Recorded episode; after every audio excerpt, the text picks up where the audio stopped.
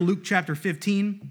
Uh, we're going to be looking at uh, one of the three stories in Luke 15. Now, uh, Jesus is accused of something in Luke chapter 15. I'll put my mic on, that's probably important. Uh, Jesus is accused of something in Luke chapter 15 that is not new, or for the, rather the first time in the book of Luke, uh, which is interesting. Uh, in Luke chapter 15, green light's on right there. Whoa, I'm a little loud. That's just going to be real distracting. Could you turn me down just a little bit? Awesome. Jesus is accused of something. Look with me at verse 1 in Luke chapter 15. Verse 1. Verse 1 says this Then drew near unto him all the publicans and sinners for to hear him. And the Pharisees and scribes murmured, saying, and this is what's not the first time it's mentioned in the book of Luke, but they say this this man receiveth sinners and eateth with them. Uh, I have marked in my Bible, if you write in my Bible, I put glory next to that verse because I am glad that Jesus, uh, he receives sinners and he eats with them because I am a sinner and, and Jesus has received me and eats with me. And uh, the same can be true for you, and I hope is true for you this evening. Uh, but just if you'll entertain this thought, look over just uh, a couple chapters back, Luke chapter 5.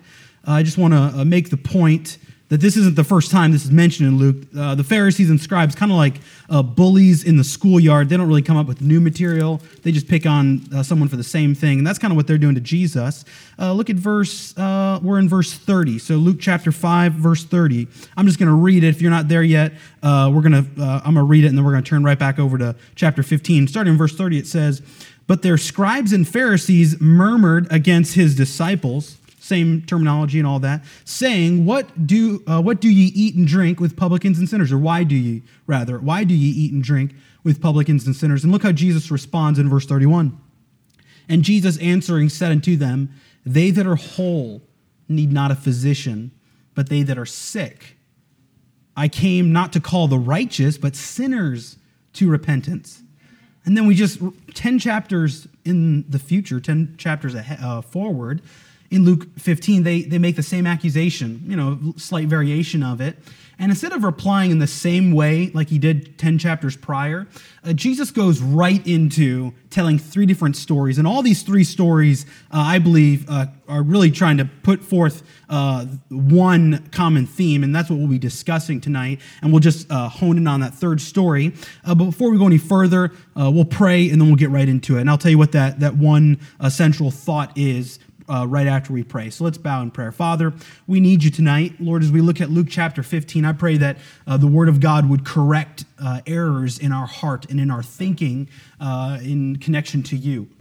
Father, I pray that uh, your Word would simply just set us straight and that we would know uh, the truth about you and then practice the truth about you found in your Word. Uh, Father, I pray that your word would lovingly confront where we need to be confronted.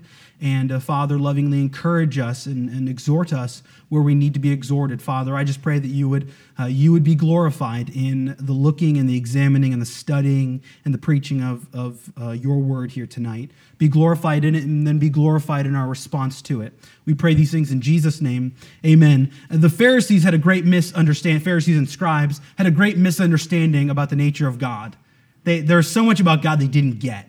Like they understood some of the verses sort of in the Old Testament. They, they knew a lot of it, certainly. They memorized a lot of it, absolutely. Uh, they knew the, uh, the, the lingo, if we can put it that way. But there is some huge points that they just absolutely were blinded to.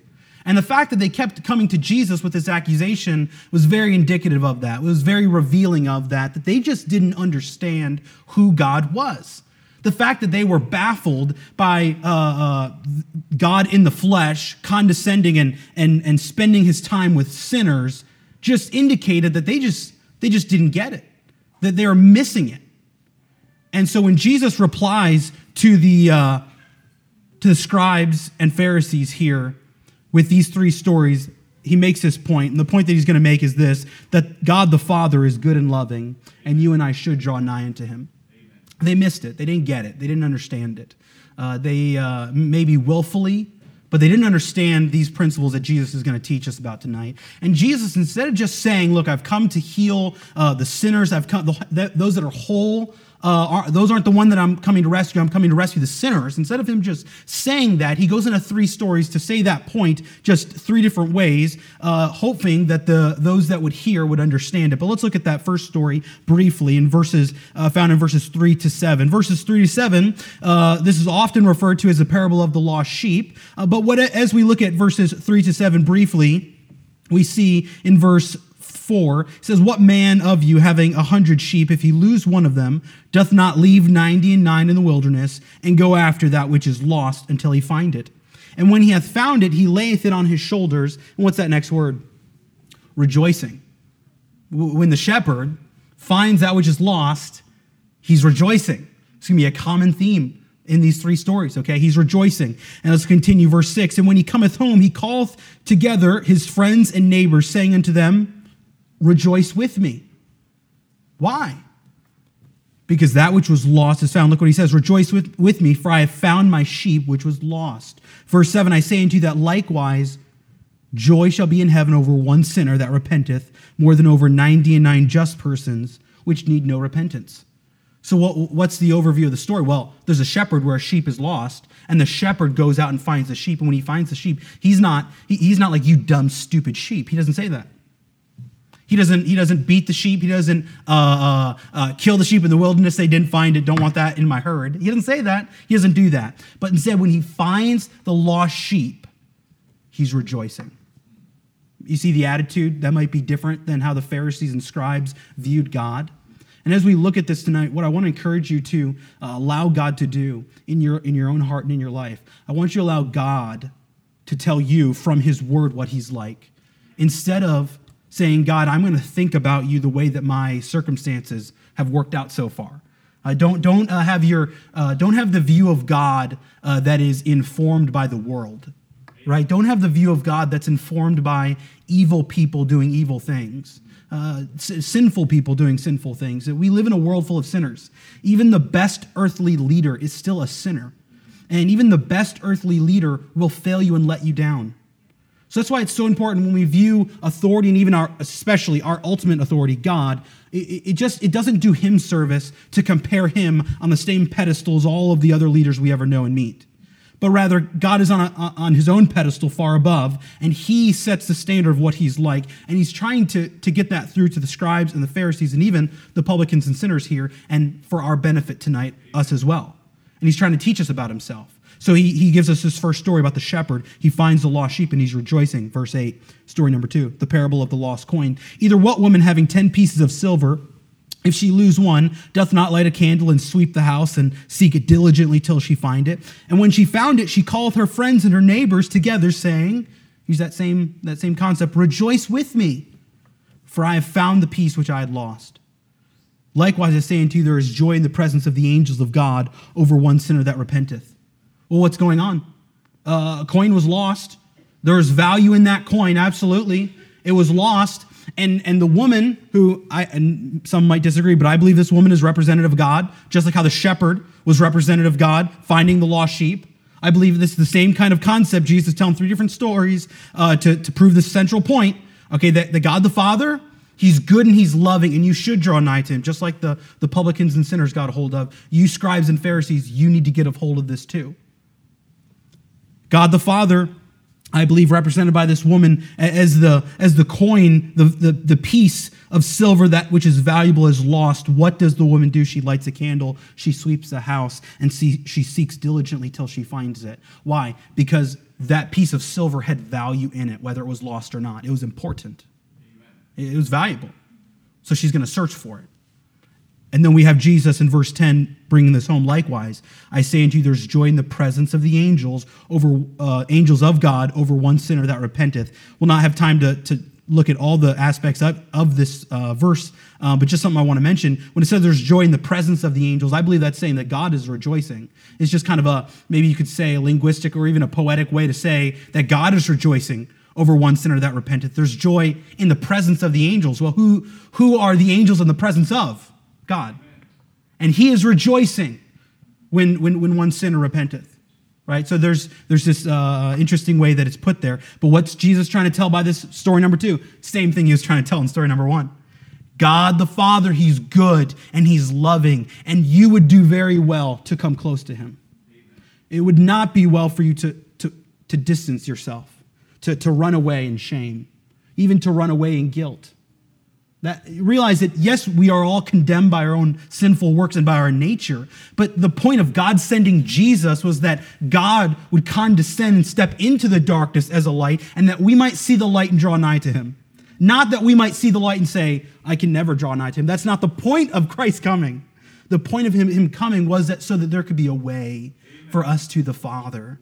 All right, and some people got this and some people didn't clearly in this story. But now we find ourselves in what's often referred to as the parable of the lost son or parable of the prodigal. But I, I want us to think about this slightly different in this passage. When we think about the story of the shepherd and the sheep, the hero of that story is not the lost sheep the hero of that story is the shepherd. Right? When we think of the story of the woman and the coin, uh, we don't spend we don't really think the hero of that story is the uh, the lost coin. Okay, we see where it parallels in the storytelling aspect, but the hero of that story is the woman because the woman is representative of God, just like the shepherd is representative of God. And when we, look at this last story, I want to encourage us to not look at the prodigal son as the main emphasis neither the elder brother, though there's messages on both that uh, good, good, certainly good things are learned from both uh, of what not to do. But the hero of this story is the father. Okay, the, the, I mean, really, just if we read it and all we see is the son and all the ills he does, or all we see is the elder brother and all the ills he, he's done, we miss it. We miss the point. And I don't want us to miss the point. I want you and I to walk away tonight saying, wow, God is incredible. Amen. God's great. Like I knew God loved me from because the scripture says so, but but but but I understand it in a deeper way, and I hope that'll be what we take away from tonight. I want us to see specifically uh, in kind of the title of the message, but really uh, uh, what we're kind of breakdown of the points. I want us to see a look, take a look at the Father this evening. Look with me at verse 11. It says, And he said, Jesus speaking now, and he said, A certain man had two sons, and the younger of them said to his father, Father, give me the portions of the good, goods that falleth to me. And he divided unto them his living. And not many days after, the younger son gathered all together and took his journey into a far country, and there wasted his substance with riotous living. And when he had spent all, there arose a mighty famine in that land, and he began to be in want. And he went and joined himself to a citizen of that country. And he, the citizen, the citizen of that country, he sent him into his fields to feed swine, that's pigs. And he would fain have filled his belly with the husks that the swine did eat, and no man gave unto him. Let me pause right there. If you're taking notes, this is going to be our first point. We're going to be taking a look at the Father, and we're going to see four different things that are true about the Father in this story, but let's not lose the whole point of this story. Jesus is telling us his story to teach you and me about our Heavenly Father.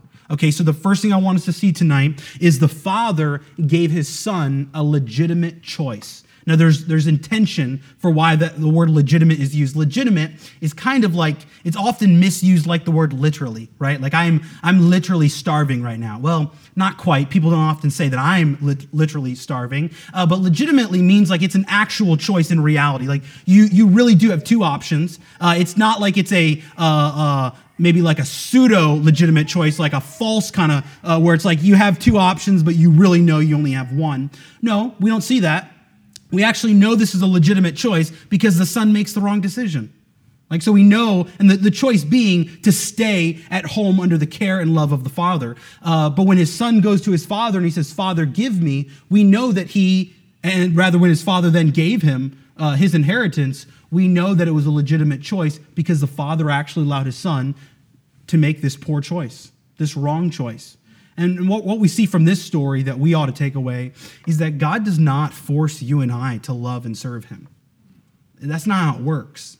Sometimes I, I often wish that's how it worked.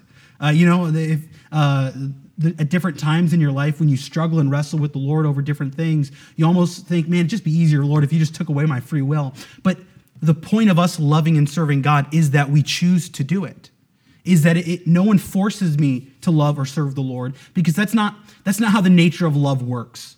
Like like love doesn't permit there to be a dictatorial type relationship, right? Like true love demands a choice, right? Uh, you see this within or how it ought to be within a marriage, right? Where I don't wake up every morning and tell my wife, "Baby, you better love me today."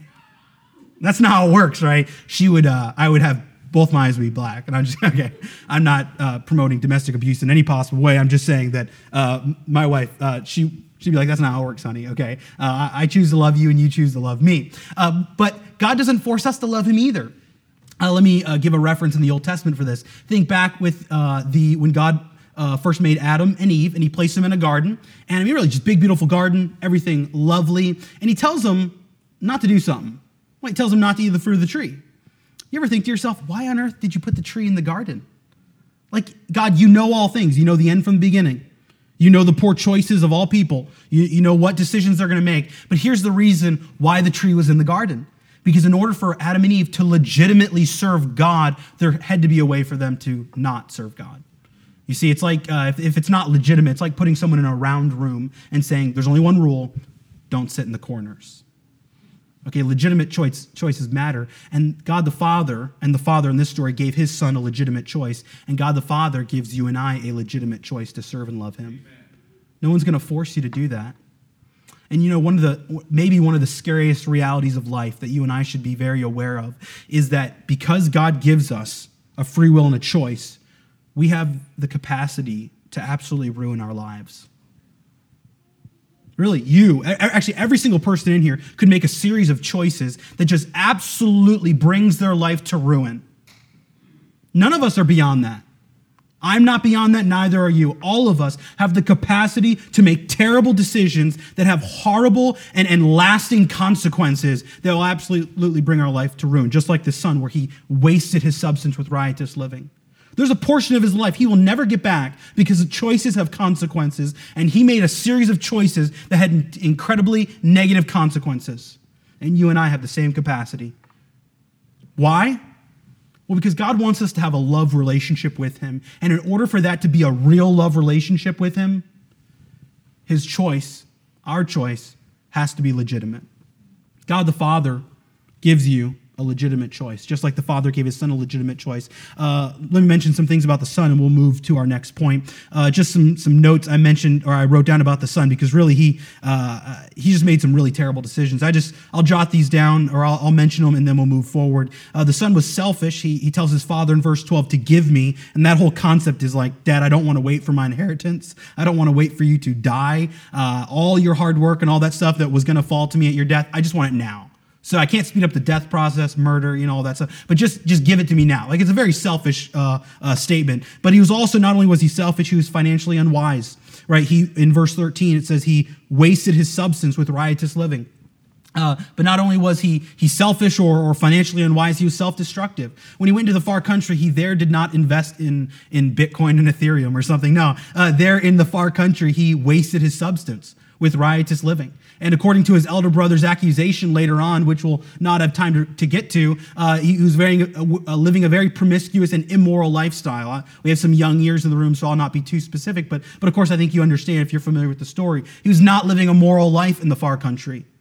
He was self-destructive, but also he's spiritually depraved. That whole aspect about the uh, uh, him going into the fields to feed swine, that's not like a, a positive note to the story, like, ah, he got a job. Like, right, you know, like, oh, he got a job, hard worker, like, you know, pig farmer, man, he's just putting in the work to really uh, change his life. No, that's actually to tell us about his spiritual condition.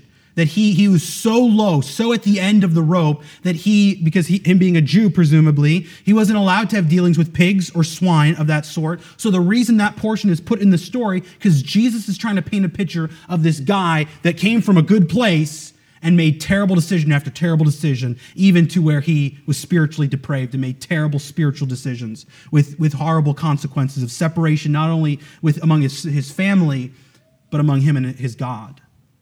All this is the potential of, of the choice that God gives us. But let's see point number two. The Father was a good master. This is cool. In verse 17, in verse 17, he, he has this uh, epiphany you know, this aha moment, he, he realizes this incredible thing.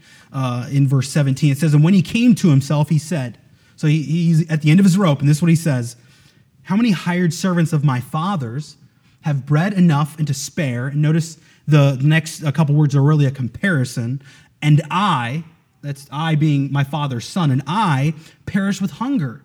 So you see that comparison. My, my father has servants, and they have bread, and they have bread enough to spare. They have extra. They're hired servants. They have food and they have extra food. And I, my father's son, what do I do? I perish with hunger. See a great comparison. And he realized when he was at this position that uh, it better to learn from the scripture than the school of hard knocks. Uh, which has much worse consequences. We can just learn from scripture here this evening that when you make your own choices and you become the leader and master of your own life, you actually end up uh, putting it in ruin you make terrible decisions that maybe you don't think you're going to make terrible decisions, but we do. What he realized was actually back home when I thought it was terrible, that was actually really good. Amen. When I was with my father, like that was that was actually swell. that was great because my father is a really good master. And I know it might be kind of culturally uh, not taboo, but culturally awkward to say that you will be mastered by someone or something, but that's certainly biblically true. And it plays out to be true in our life. We don't maybe think of it like that, like, who's my master today? But you do have a master in life. Absolutely. You have someone that calls the shots in your life. 100%, like full send. Absolutely. You do have a master in your life. And what we realize from this story is that when you become the master of your own life, you're a tyrant and you'll bring your life to ruin. I don't think he thought when he was under his father's uh, uh, under his father's care that you know what I want to do. I'd like to take a lot of money and ruin my life.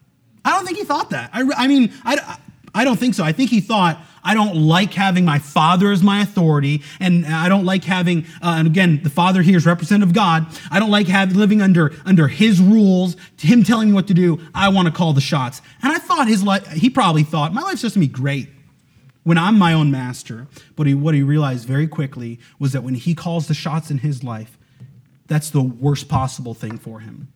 And what you and I ought to take from this is, Lord, protect me from, from that thought. Lord, protect me from that thought in my mind that says, I want out from under your authority. Lord, Lord, give me grace not to go down that road. And Lord, if I am down that road, help me, forgive me, and, and give me grace to get back on under your authority. Because my Father in heaven and your Father in heaven, He's good and loving, and you should draw nigh to Him. But on top of that, He's a good master. Amen. And we don't have to learn from the school of hard knocks. We can just read the scripture and say, wow, you know what? He learned that. I don't want to have to go through what he went through, or to the extent, because the lesson's the same at the end. It's better at my Father's house, it's better under the care of my Father. Absolutely. So the Father's a good master. And again, this is true for us. God the Father, He is He's a good master. I want us to see thirdly as we're moving forward. And this is huge. This is uh I think this probably from an earthly standpoint, from us trying to uh, uh, uh, live out God or Christ in us. This might be one of the uh, one of the hardest things, but also one of the most valuable and precious things that we could take away from tonight. The Father not only was the father, or did the Father give His Son a legitimate choice, and just like He gives you and I a legitimate choice, not only was the Father a good master, and that's certainly true of, of for you and I. Uh, when we're in charge, we're tyrants and we ruin our life. God, God gives us grace and blesses our lives. But on top of that, number three, the Father was approachable. This is huge. Just think where the son was. Like he, like he made a mess of his life. Really, a, a depressing, sad mess of his life. And we see in verse 18 and 19, after he has this little uh, epiphany in verse 17, when he when he comes to himself and realizes, wow, my, back home it was actually pretty good, and I'm my father's son. I'm, I'm in a terrible spot before that. But what he says in verses 18 and 19 are pretty significant. He says this I will arise and go to my father. uh, I will arise and go to my father. Just pause there. Think of maybe an earthly authority that you hold in high regard. And imagine if you went to them and, and, and insulted them in the greatest possible way you could and just really took their name, ran it through the mud. Uh, their, uh, uh you just really found 10 or 15 different ways to offend them and then think to yourself, you know, I'm just going to go back to them and they'll take me, they'll, they'll receive me. I mean, that would be a really good attribute of that leader to have that, uh, uh, to have communicated that to you. But, but what we see here is that God the Father and the Father in this story had communicated to his Son that he's approachable, that, that you can come to him. But let's continue reading. I will arise and go to my Father, and will say unto him, Father, I've sinned against heaven and before thee, and am no more worthy to be called thy son. Make me as one of thy hired servants. Make me as one of thy hired servants. The father was approachable. Even though the father, put it this way, even though the father was a master over many, the father had communicated to his son that even after times of your greatest failures, there's always a seat at my table for you. Amen. There's always a place at home for you. All right, there's never a time where you've strayed so far that I don't want you back. there's never a time where you where you've blown it big enough where I don't want you here. That's huge. that's incredible. What a God we have. Like that that's not how human relationships often go. Like I I'd lo- I, I aspire to be forgiving in a Christ-like way, but I know that I'm sure there's limits to that. In the sense that eh, I, I, would I have the goal that when people offend me, I want to forgive them uh, unlimitless or uh, limitlessly rather how Christ tells me to. But I would imagine at some point there may there may be there may be a point where I sinfully stop. But with Christ, with Christ it, and with the Father, it, it's not that. There, there's a, a perfection to that where when we're at, at, at the worst, the, the message that's communicated here is that the Father still wants us to return. Let's see this last point and we'll finish up. My time's near spent. Uh, so we see, firstly, the, the father gave his son a legitimate choice. Uh, secondly, uh, the father was a good master. Thirdly, the father was approachable. And I want to see, lastly, the, the father rejoiced at his son's return. And this is uh, an incredibly beautiful uh, section of verses here. Verse 20, and he arose. The son, he arose. He, he did it. Like he was he, was, he wasn't just, you know, hey, talk is cheap, but he, was, he was moving forward. He was getting back home. And he arose and came to his father. And now it's just the story just changes a, a, a huge. It's not from the son's perspective. He, he came to his father, but when he was yet a great way off, he was, he was a distance away, his father saw him and had compassion. That talks about his heart. He had compassion and ran. That's urgency he ran and fell on his neck and kissed him. Well, that doesn't sound like an angry uh, tyrant like a father. That's not the picture that Jesus is painting of God the Father. And you and I would do very well to correct whatever view of God that is separate from Scripture. Sometimes I think, unfortunately, we, we have this view of God that he's like, forgive the uh, pagan reference, really, but like a, a Zeus like figure sitting on a throne with clouds around him. And you know what's in his hand? A lightning bolt. And what does he want to do? He wants to strike down the sinner. Unfortunately, to you and my shame, we think that about God sometimes. And the devil in our flesh has a way to convince us of that when we are at our worst. And that's when we need the Bible to correct us the most. God is not like that. That's not how Jesus is describing him. But when the errant son, when the, the, the, the great sinner returns, what happens? The father, he sees him from afar. It, it, kind of paints a picture, in my opinion, that he's looking for him. And when he sees him, he runs to him, like how James tells us that when we draw nigh unto God, God draw nigh, will draw nigh unto us. There's, there, there's this desire, not just from us, I want to be close to God, but we realize God wants us me, or me to be close to him as well. God wants a restoration of relationship here. But his father saw him. He had compassion and ran and fell on his neck and kissed him. And the son said unto him, Father, I have sinned against heaven and in thy sight, and am no more worthy to be called thy son. Make me as, or what he was going to say was, Make me as one of thy hired servants. But his father doesn't let him get there in verse 22.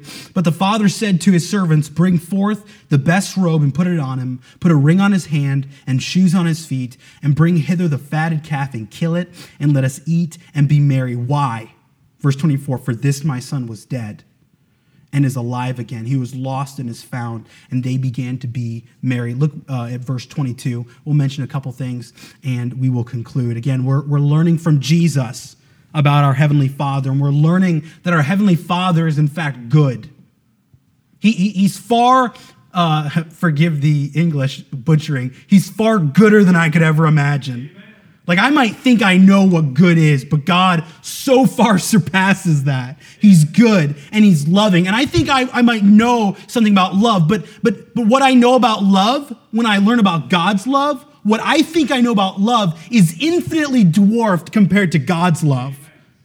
And it's this, this, this uh, eternal uh, aspect of continually getting to learn the depth of God's love and grace and mercy and goodness the Father, he rejoices. But look at verse 22. So when he tells his servants to bring these things, I just want to make a couple notes. He tells them to bring his best robe and put it on him, a ring on his hand, and shoes on his feet. What, these communicate a picture of restoration.